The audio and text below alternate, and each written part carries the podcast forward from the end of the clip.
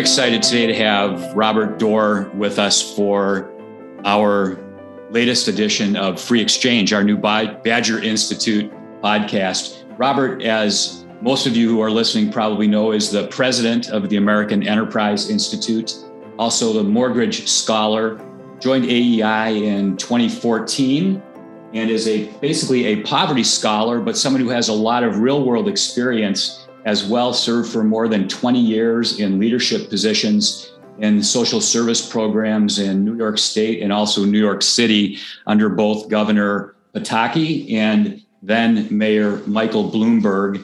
Uh, I'm particularly proud to have Robert with us today. He is coming to be the guest speaker at our annual dinner for the Badger Institute in Milwaukee on October 19th. Really looking forward to that.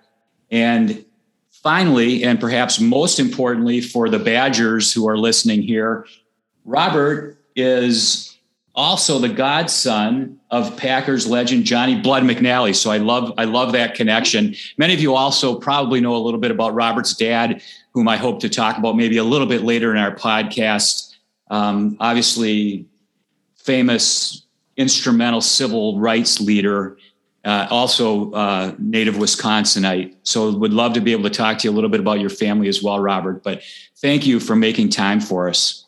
Happy to be here. I'm looking forward to coming to Milwaukee later in October and talking about issues I've worked on all my life and also my family connection to the state of Wisconsin and to New Richmond, which is way up in the northwest corner. And Johnny Blood was my godfather, and I've always been very proud of that. And Dad also uh, was a proud Wisconsinite, and um, I'm happy to talk about him or anything that you want to talk about. I'm looking forward to the discussion today and also to the visit in October.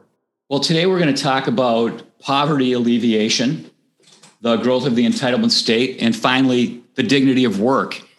All things that you've spent your career on. I wonder if I could just ask a big picture question. Where are we in America right now in terms of poverty levels, and how does that compare to decades and years past? Well, if you look carefully at the data, and poverty is measured in a variety of ways, but pretty much any way you measure it, not counting the effects of COVID, but that's sort of a special circumstance, we made great progress in reducing the material deprivation, the, the really struggling, the number of families that were really struggling with the resources they need to sort of be above a minimum. Now, being above that minimum is good. It's better to, than being below it. And, and making progress on alleviating poverty is good. But there are a lot of challenges for those families still beyond that to move up safely in the middle class. But if you're talking just about poverty, as we've defined it over the many years, um, a combination of an emphasis on employment as the path out of poverty um, and government supports that make work pay um, have really, if you fairly look at it and combine all the benefits that come into households plus earnings and do an accurate uh, measurement of it, you'll find that we're much lower poverty rates than we've ever had in the past. In fact, at the end of the Trump administration, the last year before COVID, we reached all time lows no matter how you measure it. So I, I would say that we've gotten good at reducing the material hardship of Americans. I happen to think one of the reasons we were good at it is because we emphasized, at, at least in some ways, work. And what I'm afraid is that that's changing, that in the response to COVID and in the Democrats uh, in Washington's desire to go back to an entitlement state, on, with, especially with regard to cash assistance, that we're going to go backwards. And they've, they've kind of given up on work as the path out of poverty. And now they want to just get people out of poverty by sending them checks from Washington. And I think that's very problematic. I think we tried that in the 70s and 80s and early 90s when welfare policy really went off track and led to a big reform in the 1990s. And I don't want to go back there. I grew up in Brooklyn, New York. I, my family's from Wisconsin, but I'm from New York. And I saw New York City in the 80s and early 90s when welfare rights and an expectation led to more than a million New York City residents being on cash welfare. When we were done, when we brought work into the mix, mix and combined work with assistance after under Governor Pataki and Mayor Bloomberg, that number was down to less than 360,000. So, I, just one last thing about the, the, the sort of state of government policy.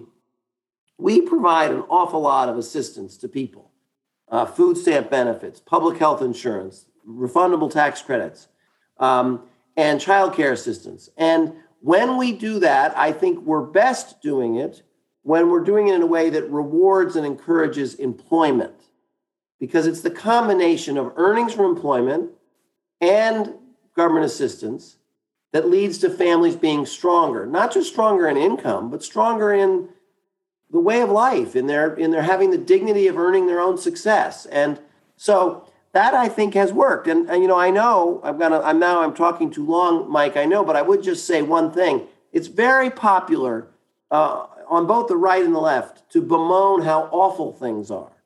But actually, the facts are that if you ask yourself, did we want to reduce the material hardship of Americans? And we did, in you know, in the 70s and 60s. We started out by just giving assistance. Then we moved to a more work-based focus, and that has led to, I think, real progress.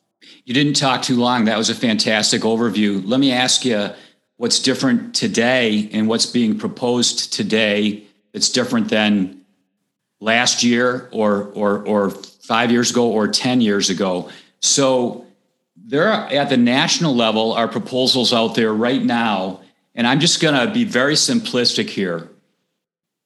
Under the Biden plan, people earning really hundreds of thousands of dollars, Robert, per year would qualify for expanded child tax credits of, of thousands of dollars per year.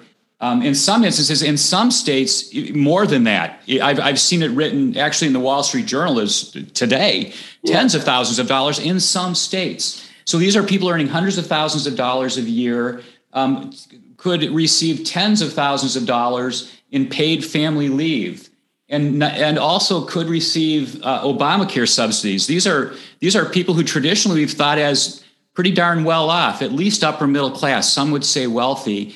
So is this different just in terms of the the increase in what the federal government wants to provide to people unattached to work? Is this different than what we've traditionally done? Well, it's different than what we've done since welfare reform in the 1990s. It, it, is, it is significantly different, and the, the Democrat leadership in, in Washington has decided that they can use the emergency of the COVID crisis to sort of implement and push in a really big transformative change in the way we provide assistance in the United States. Now, there are two problems with it. One is the one you're describing. They are big believers in providing and getting as many people as possible, even people with high incomes, attached to some form of government benefit. They think that, you know, if you get more people signed up and more people dependent on, on government benefits, then the political strength of those government benefits will be stronger and they'll be impossible to undo, regardless of whether we can afford it or whether those people really need that assistance. So you're right. There are a lot of benefits in what the Biden people are proposing that go quite high the income up the income scale and isn't really about reducing poverty. It's about getting more people um, on on the government dole in some respects, which is troubling to me. Now I'll come back to that in a minute. The other problem, which you didn't mention, is that for a long time, while there are very many forms of assistance, food stamp benefits, public health insurance, other forms of assistance, housing assistance, that don't necessarily say we're going to give you this assistance, but you need to do something. You need to go to work or go to training.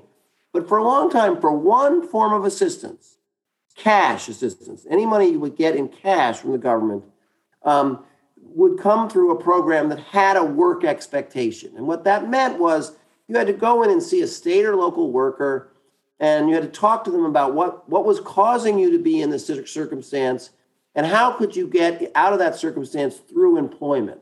Did you need training? Did you need help finding a job? And if you didn't make some effort, your cash benefits were subject to being reduced or, or terminated. I did that in New York, and that's what we put in place in very liberal New York. And it was very accepted because when people get the message that work is part of the mix and that there has to be a reciprocal responsibility from the receiver of assistance as well as the giver of assistance to do something to help themselves, they take that message and they go to work. But the Democrats never really liked that. For a long time, they never really liked a work requirement in any assistance. Even though they, it was Bill, even though it was Bill Clinton, Robert, who was really instrumental in that. I mean, I think you're talking about the transition for Correct me yes, if I'm that's wrong. a very good point. A, you absolutely. I, you know, I've been around a long time, so I, I was in welfare policy when President Clinton was president. But I, I guess I would say the more recent Democrats, the, the Democrats, have, you know, Bill Clinton is not is not popular in his party. He's, he's not. They don't recognize him. They don't really support him. They've turned against him. And one of the reasons they've turned against him is they didn't like his uh, uh, signing of that welfare reform bill. Yeah. That is anathema to Democrats today. And just to make sure, yeah, Even just to make Joe Biden signed it. Right, and so it right. shows you the change in the Democrats. They have left right. that. They are no longer that party. And just to make sure that we understand what you're talking about historically, you're talking about that transition from the old Aid to Families with Dependent Children AFDC to TANF, which is which is a cash payment program now, right? Which was supposed to have some connection to work, right? And did have connection work and okay. does have connection work. The change that so that was one change, and I think that led to positive improvements in in states like Wisconsin, New York, where I was from. But the next change is this one that Biden and his and his team is putting trying to put through now, and that is we don't need the states. We don't need local social services workers, and we certainly don't need a work requirement. All we need is the IRS, which was intended to collect revenue, not to be a welfare agency, to issue checks on a monthly basis without anyone filing a tax return or indicating what their relationship is to every family with children in it, including families who have no income. And those families are the ones I'm worried about because when you start receiving $600 a month from the IRS, which they are getting now. It's $560 a month from SNAP. Your housing is provided by some form of other assistance. You're getting something from somewhere else. All of a sudden, you don't need to work and you won't work. And that I think will be ultimately damaging to those families. Yeah, that's so, at the that's at the heart of our concern that's disconnect between work and the entitlement state and i want to get to that but i also just want you to maybe if you could elaborate on what you mentioned which is that there's a real loss of accountability at the state level. I mean we believe in federalism here. You know we're, we're the badger institute right? We're, we believe in state policy and state yeah. control because I'm, I'm i mean we love aei but we're in the state right? Yeah i agree and I, this, and I love states been, too. I come from a state where yeah. i believed in local decision making and and that you really could help people the closest you are to the people. But this IRS welfare program, which the Democrats have put in place and which they want to extend and make permanent, is a, is just ignores the states entirely. It just basically says, let's write a check from Washington and wash our hands. And we get to say, this is the saddest part of all, is they get to say in Washington, well, we solved that problem. But they never saw a person, they never worked with the person, they never really engaged with the person in a human way. They just wrote him a check from Washington or passed legislation that sent money from Washington. That's not helping people. That's but not this human. Is, this is dangerous, isn't it, though, Robert, in, in a way? Because let me just use Wisconsin as an example. You know, one of your colleagues at AEI and one of your former colleagues in, in New York City, Angela Rachidi, is a visiting fellow here at the Badger Institute. And so she is fabulous. And she she quantifies among other things the growth in some of the federally supported programs right that are that are essential safety nets if used properly. And so she has quantified the growth pre-pandemic up until now. And i do want to come back to the pandemic being used as as as i guess an excuse to try to grow some of these programs for reasons that aren't due to health and safety. But can i just throw a couple stats at you? Sure.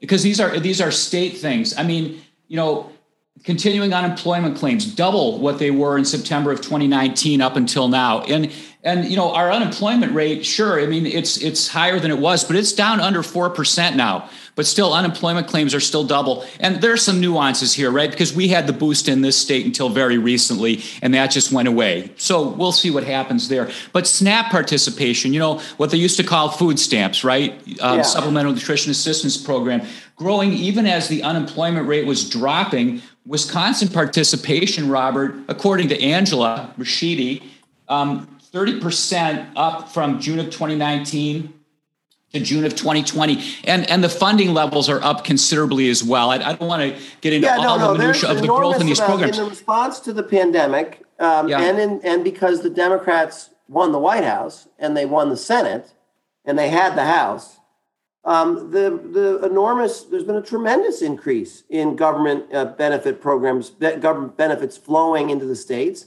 and a tremendous increase in enrollment. Now, some of the enrollment is due to people losing their jobs because yes. of the virus, but but the, but the Democrats really what they'd rather have is people on benefits from the federal government than people working, and and that's what's sad about this. And and again, we we um, you know the, the the way public assistance should be used in the United States is when people face a difficult circumstance, they go in and they get assistance, and then they get assistance in helping them get back on their feet and into work.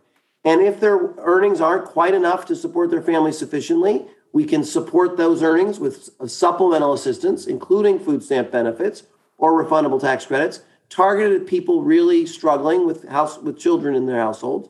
And then as earnings rise, their need for benefits goes away. That is the way in which these programs are best run. Unfortunately, Democrats want everybody on assistance all the time, it seems like. And regardless of work. And they certainly don't want people being told that in order to receive assistance, they have to make some effort. And to me, while that sounds harsh or difficult, it's actually better for the people we're trying to help. Yeah, every, and I want to, every person knows get, that. Yes, and I want to get to that work thing because that's that's that's the essential issue here, that connection. But you've raised two other issues I want to ask you about directly. What you're saying, I think, is that hey, I mean, we we have a we've had a serious pandemic. I mean, the coronavirus is a serious issue in this country. No question. And I don't we don't want to minimize that. No. But what I think I might hear you saying is that there are some people in America who are using the pandemic as an excuse to push longstanding progressive policy and goals that don't really have very much to do with health and safety or or the economy. Yes, I, I have said this a lot, and, and I'm not sure that everyone's really paying much attention. So I appreciate the fact that you are.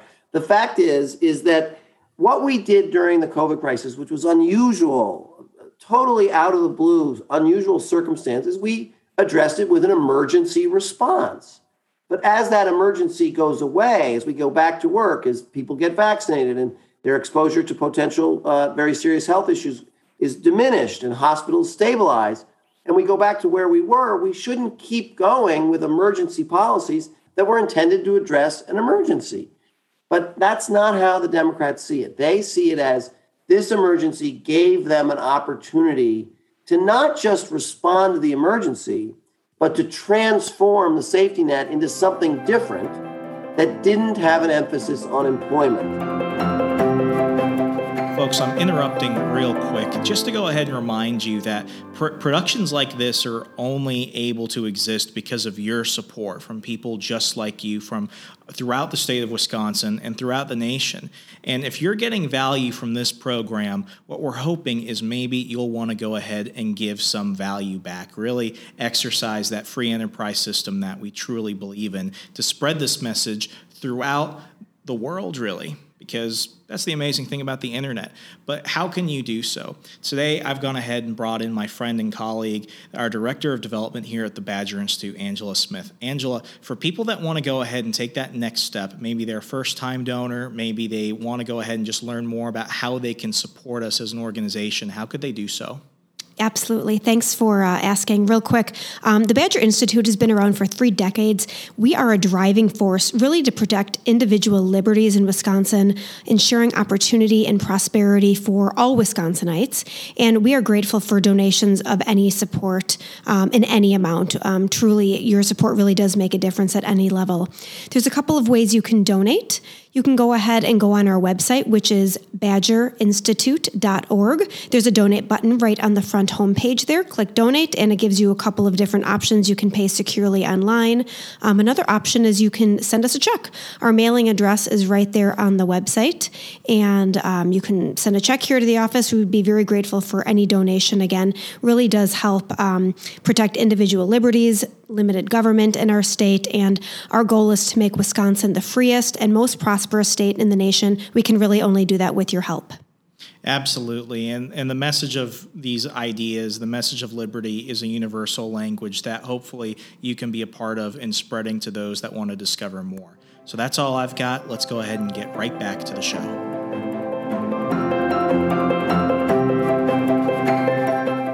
And that's sad. That's really sad and yet, because there's an emergency and there's all sorts of uh, you know other political issues going around, they're getting away with it. I mean, the checks that I've described that are coming from IRS, the unemployment benefits that Angela's described, the SNAP benefit increases that you described, that Angela chronicles, all of that is in place now. They've put them in place. this bill that they're discussing in Washington now, they want to make these things permanent.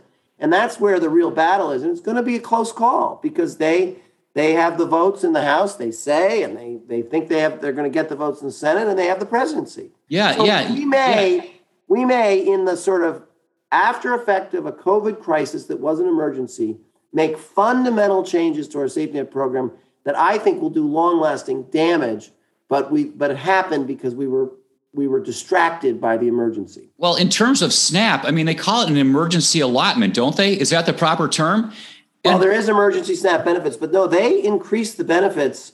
You, and by the way, they did that by the president, and they didn't even have to ask Congress. Angela Rachidi, your fellow and my fellow and my great friend, she's one of the only people that pointed out that what President Biden did, most other every other president would have required a congressional act, but he just unilaterally increased the SNAP benefits. Now, yeah. food stamp benefits are politically, uh, he gets away with that, you should know, because it's all federal money. And if you have, if lots of families have more money on their SNAP card, they can buy more food at grocery stores and they can help more local business people uh, with their consumption. Uh, but it's not, it's not necessarily the right thing to do or really targeted at people really in need. Yeah, let me go back to the federalism issue because we have this great increase at the state level, right? And some these are federally funded programs, and but they're administered by the state. And in some instances, if we switch over and we talk about Medicaid, for instance, I mean that's supposed to be a state program, but it's really now in many states almost entirely federally funded. So I just use that as an example. But one of the reasons we're believers in federalism, right, is because you don't have accountability unless the state has skin in the game. Absolutely. And so I just wonder if you that. could elaborate on that. I mean, how well, are we going to get think past of yourself this? As a, if you're like I was, a state or local worker or commissioner, or, or yeah. maybe even someone attached with the governor's office, and someone says, "Well, you know, it will give you this money, and you can have this program, and we, you don't even have to pay for it. You don't have to ask your taxpayers to pay for it. You just have to be the, the pass through, and you have to let it happen." It's just so tempting for people in that circumstance to just say, "Well, fine, we we wouldn't do it this way if we were in charge. We wouldn't do it this way if we were paying part of the bill." But if it's all federal money, what does it matter? And that is very uh, uh, destructive to the appropriate state, local, state, federal relationship. I should point out that, you know, when I worked for uh, Mayor Bloomberg, even in New York, he used to say emphatically to me, do not ever say that, say, that just be, it's, if it's federal money, it's okay. It's all taxpayers' money. All that money is all of our money. And we should run the program consistent with what the right thing to do, regardless of who's paying the bill. But it's very tempting. In a lot of states, for instance, on this new IRS welfare bill, they're not making a lot of fuss about it because, well, what does it matter? It's not our money. But it really is because a, a federal taxpayer is also a resident of the state of Wisconsin. Well, sure it is, and you know, there's so much pressure on on the state politicians to just grow these programs I mean, you see it in the mainstream media. Hey, how come we just aren't accepting all this federal money in Wisconsin for things like Medicaid? Well, how do we turn the tide, Robert? I mean, how do we reestablish the fundamental principles of federalism so that the states have a stake in things so that we can try to have some accountability of these federally funded programs, which those those are our tax dollars. I how agree. do we so how do we reverse way, that? And I, you know, when you brought up uh, President Bill Clinton, that's what the cash block grant was. That's yeah. what it was. It was here's money. You're not getting any more.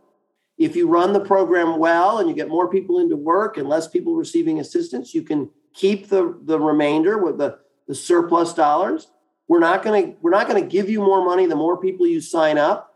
you have got a block grant, and that was very successful. I would say the TANF, the implementation of the TANF block grant, the work program, work requirements, is one of the most successful social policy changes in the last 25 years. Far more successful than whatever's happened in Medicaid. I mean, Medicaid, which has a totally different approach, I don't think health outcomes are much better.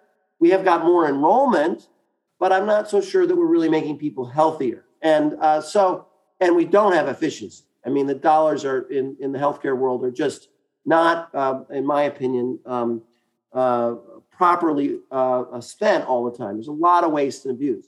So there is a way to do it, and it involves sharing the responsibility and rewarding states that help people get into employment, and um, and that's worked uh, but it's not being tried uh, lately because the current prevailing winds in Washington go against that.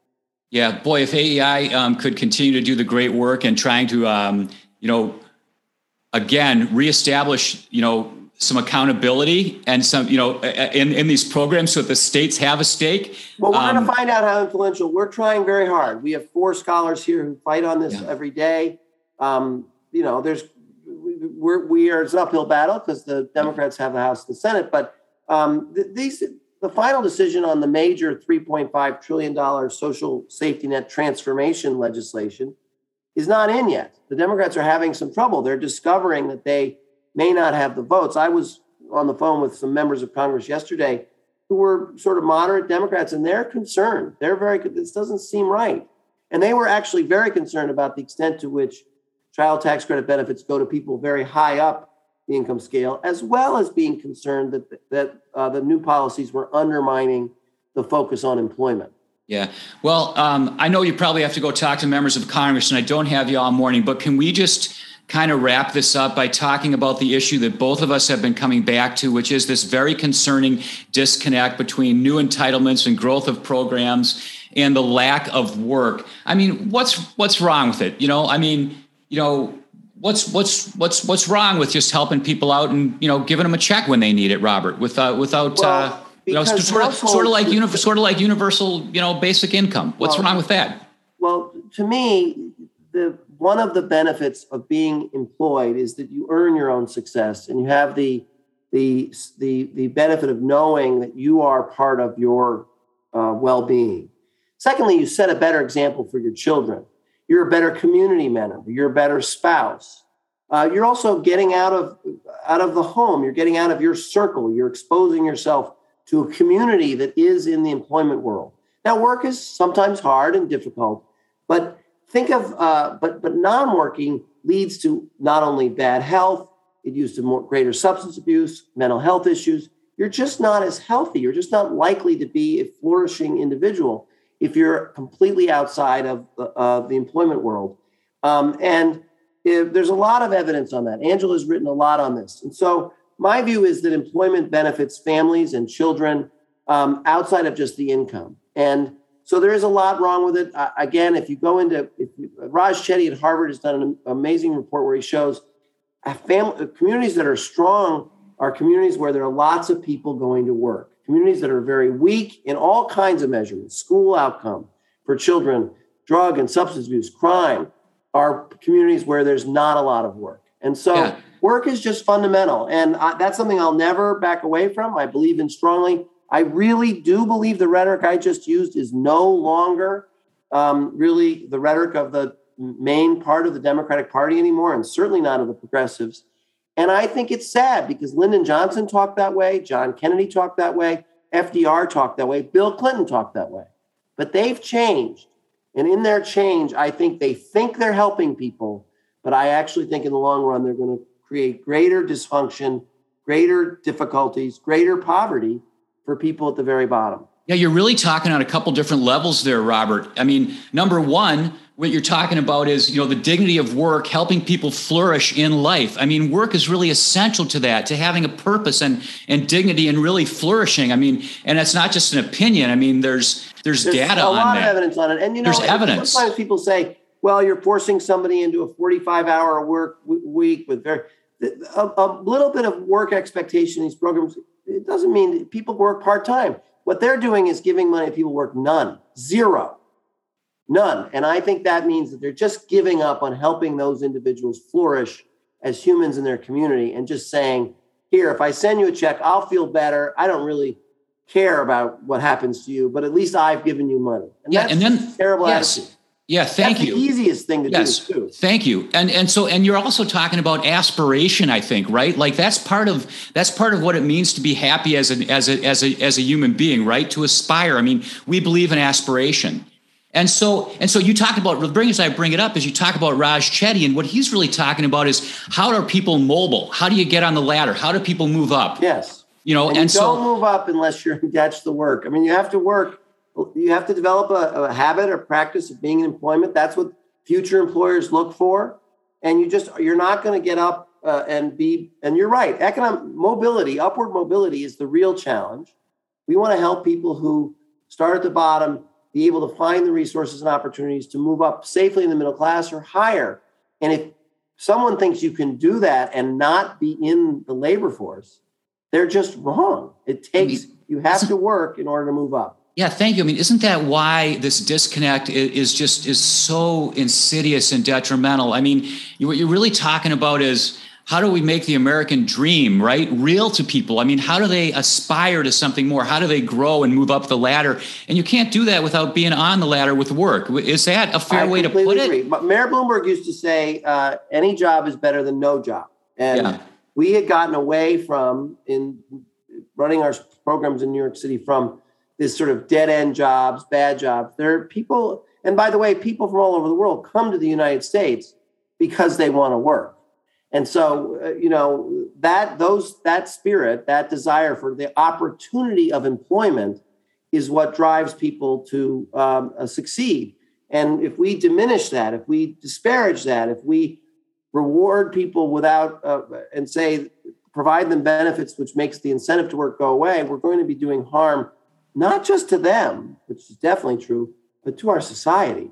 Yeah. Well, maybe we can talk about immigration, which I thought you were going to kind of start going in that direction another day because we don't have yeah, time. I'm happy to but, do that. But what I would like to ask you though is, you know, you know, you also have an issue here though where, you know, what's happening with our labor force or our workforce participation. We don't have enough workers in America. Yeah, yeah. So there's an issue of true. there's an and issue then, of individual dignity and there's an issue of mobility, but there are some broader economic issues here too, right? Like we need a labor that, that, force. Yeah, that's just absolutely true. You can't go anywhere in the United States right now and not run into an employer who can't find workers.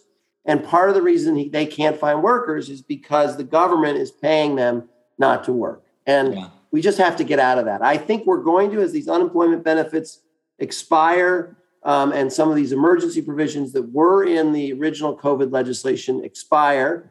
Um, uh, I think we're going to get back to that, but it's but it's it's close, and these child tax credits do have an impact on keeping some people out of the labor force.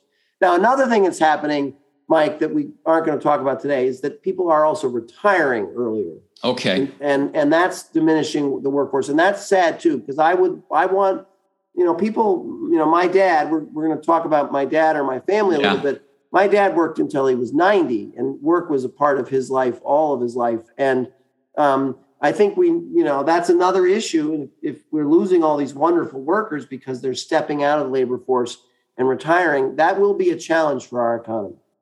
Well, I think if people, um, and I, I want to hear more about your dad. I've heard you talk about your dad. You know, your dad, uh, you know, civil rights leader in the you know Kennedy administration, Eisenhower administration too. Yeah, let me just make sure we're clear on that. Dad was yeah. a small town lawyer in New Richmond, Wisconsin. He yeah. had, father had started, had been part of a law firm up there that where Warren Knowles was a partner. Yes, and um, he was perfectly happy, but he got an opportunity to go to Washington in 1960 to work for President Eisenhower's Civil Rights Division. And he was a lawyer who traveled the parts of Wisconsin, the northwest corner and the central Wisconsin. He was very comfortable in rural courthouses and among rural people. And when he got to Washington, he found out that the real civil rights struggle was taking place often in the rural South. And he went south and he traveled in those courtrooms all across Mississippi and Alabama and Tennessee and Georgia. And he turned out to be quite good at bringing the, the influence and power and, and position of the federal government on voting rights and on school desegregation to the South in a way that was made him a hero to civil rights workers and Dr. King, but also someone that was respected by the leaders of the, the moderate leaders of the South. And over time, the Kennedys came to town and they liked him and they kept him. And then President Johnson kept him and he worked in in all three of those administrations, Eisenhower, Kennedy, Johnson, but he was always the lawyer representing the federal government in the South on very key um, uh, matters. And, and uh, he was respected because he carried with him, and this is what I want to say, Mike. He was respected because he carried with him the values of Northwest Wisconsin. And people in the South got to really like him. He was a straight shooter, he was honest, and he worked very, very hard. And um, uh, so, yeah, that was dad. And then it happened that dad, when he was growing up in New Richmond, his, his, he became very friendly with Johnny Blood. In fact, he was the water boy for the Pittsburgh Steelers when Johnny was the coach of the Steelers in 1940 when Byron Whizzer White was the rookie of the year.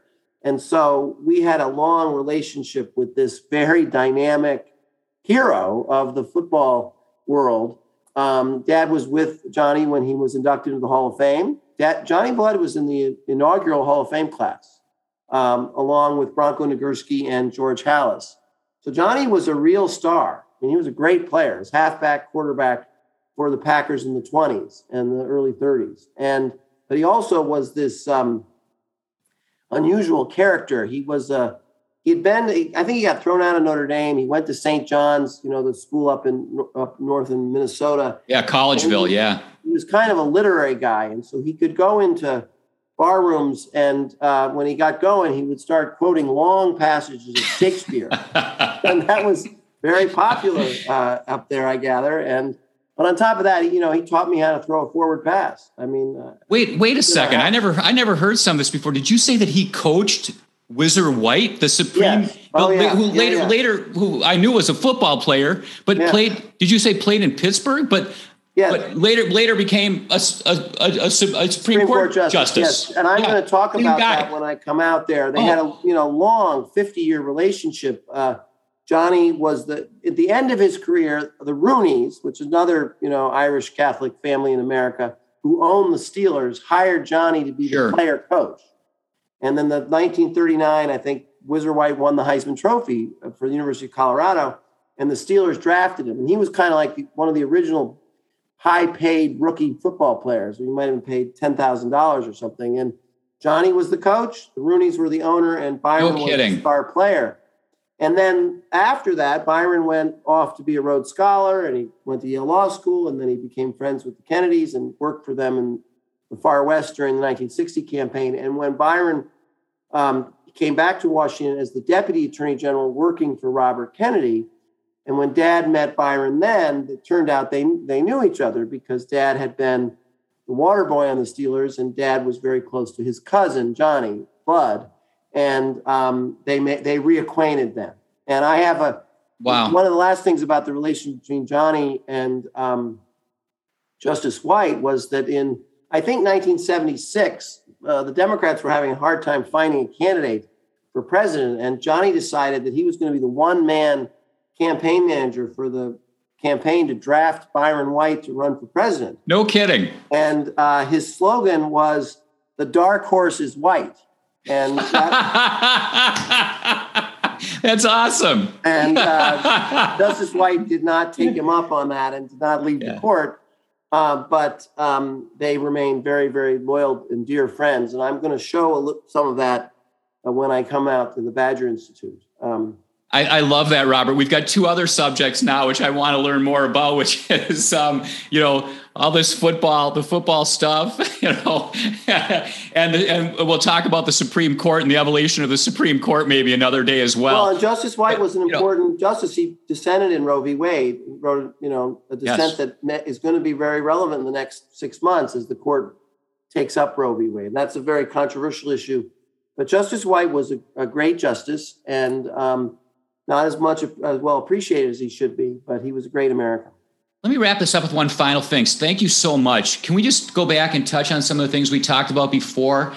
You know, are we are we at a crossroads? You know, you hear that time and time again. You know, you, you get you get a little, I guess, a little bit older. You know, and Yeah. I've heard that story every time. Every time, you know, before a, a presidential election, every four years old, we're at a crossroads in America. But are we is there something different about this moment i mean the things that you're talking about we're talking about reverting back to you you you, you mentioned lyndon johnson. I mean we're talking about reverting back to that point in time where the great society you know programs were implemented. And you're, you're talking about all of a sudden we didn't really get into this but there's this real push in america for universal basic income. And it's not just at the federal level. You know as you know robert i mean it's at the municipal level. And so there's really and and that's the, those aren't just programs. I mean that's the difference between free enterprise which we believe in and aei believes in. And and really and i don't think it's too dramatic but but but really socialism correct me Yeah, if i'm I- if I i'm, if I'm wrong are. I mean, I do- are we kind of are, with are we at a crossroads here and and, I, and- think this is talk a about very that for just a second time. Yeah, I, think it, we are at a very crucial time. I think that uh, for a variety of reasons, uh, uh, uh, too many Americans have been sold that that um, you know that they're really first a ward of the state more than they are an individual, more than they are a member of a family or a community. They're a ward of the state, and and every day they wake up and they think, what does the state owe me? And my situation is entirely dependent on what the state does for me. And I think that's not consistent with the long-standing American tradition and long-standing American beliefs in independence and the individual. But it has begun to grow and permeate into the way people think. And um, I think this trillion dollar spending deluge the Democrats want to put over is a sign of the strength of that. And, and to me, once it gets, uh, and of course, their theory is that if you get people hooked onto a government support from cradle to grave, they'll never they'll never give it up. And I I do worry about that. I worry a lot about that. And um, if we want to keep the country that we've had, that did believe in the individual, did believe in, in independence, did believe in states, and did believe in communities and families, um, we're going to have to push back on that because it is just true that as the federal government takes over, it crowds out those other institutions in American life family, church, community, um, employers that are often, I think, much more effective at helping people lead flourishing lives. Well, thank you so much for giving us some of your time this morning and helping us frame what I really think is a crucial juncture in this country. And thank you so much for, in advance, I guess, for coming and joining us on October 19th. Anybody that's listening to this, uh, October 19th at, at the Wisconsin Club, the Badger Institute annual dinner, Robert Doar is speaking. I'm so looking forward to hearing more about all of these issues and and Whizzer White and, and your dad and Johnny Blood McNally. And yeah. and I have to say for for folks, I, I this is just a podcast. It's not on video, but I have a can of Johnny Blood Red Irish style red ale right in my hand right here, and yeah. we're gonna have some of that available that night as well. Thank you very much. I really appreciate being on the podcast, and I look forward to seeing you in Wisconsin in October. Thank you so much, Robert. Thank you once again for listening to this episode. And please, if you want to go ahead and spread this message of free dialogue, open discourse, new ideas, topics that do matter to each and every one of us, please consider leaving us a five star rating and review on Apple Podcasts, Google Play, wherever you're listening to this show right now. Each and every review and rating matters. As always, I'm Remso W. Martinez from the Badger Institute, signing off. Free Exchange is a Badger Institute production, copyright 2021.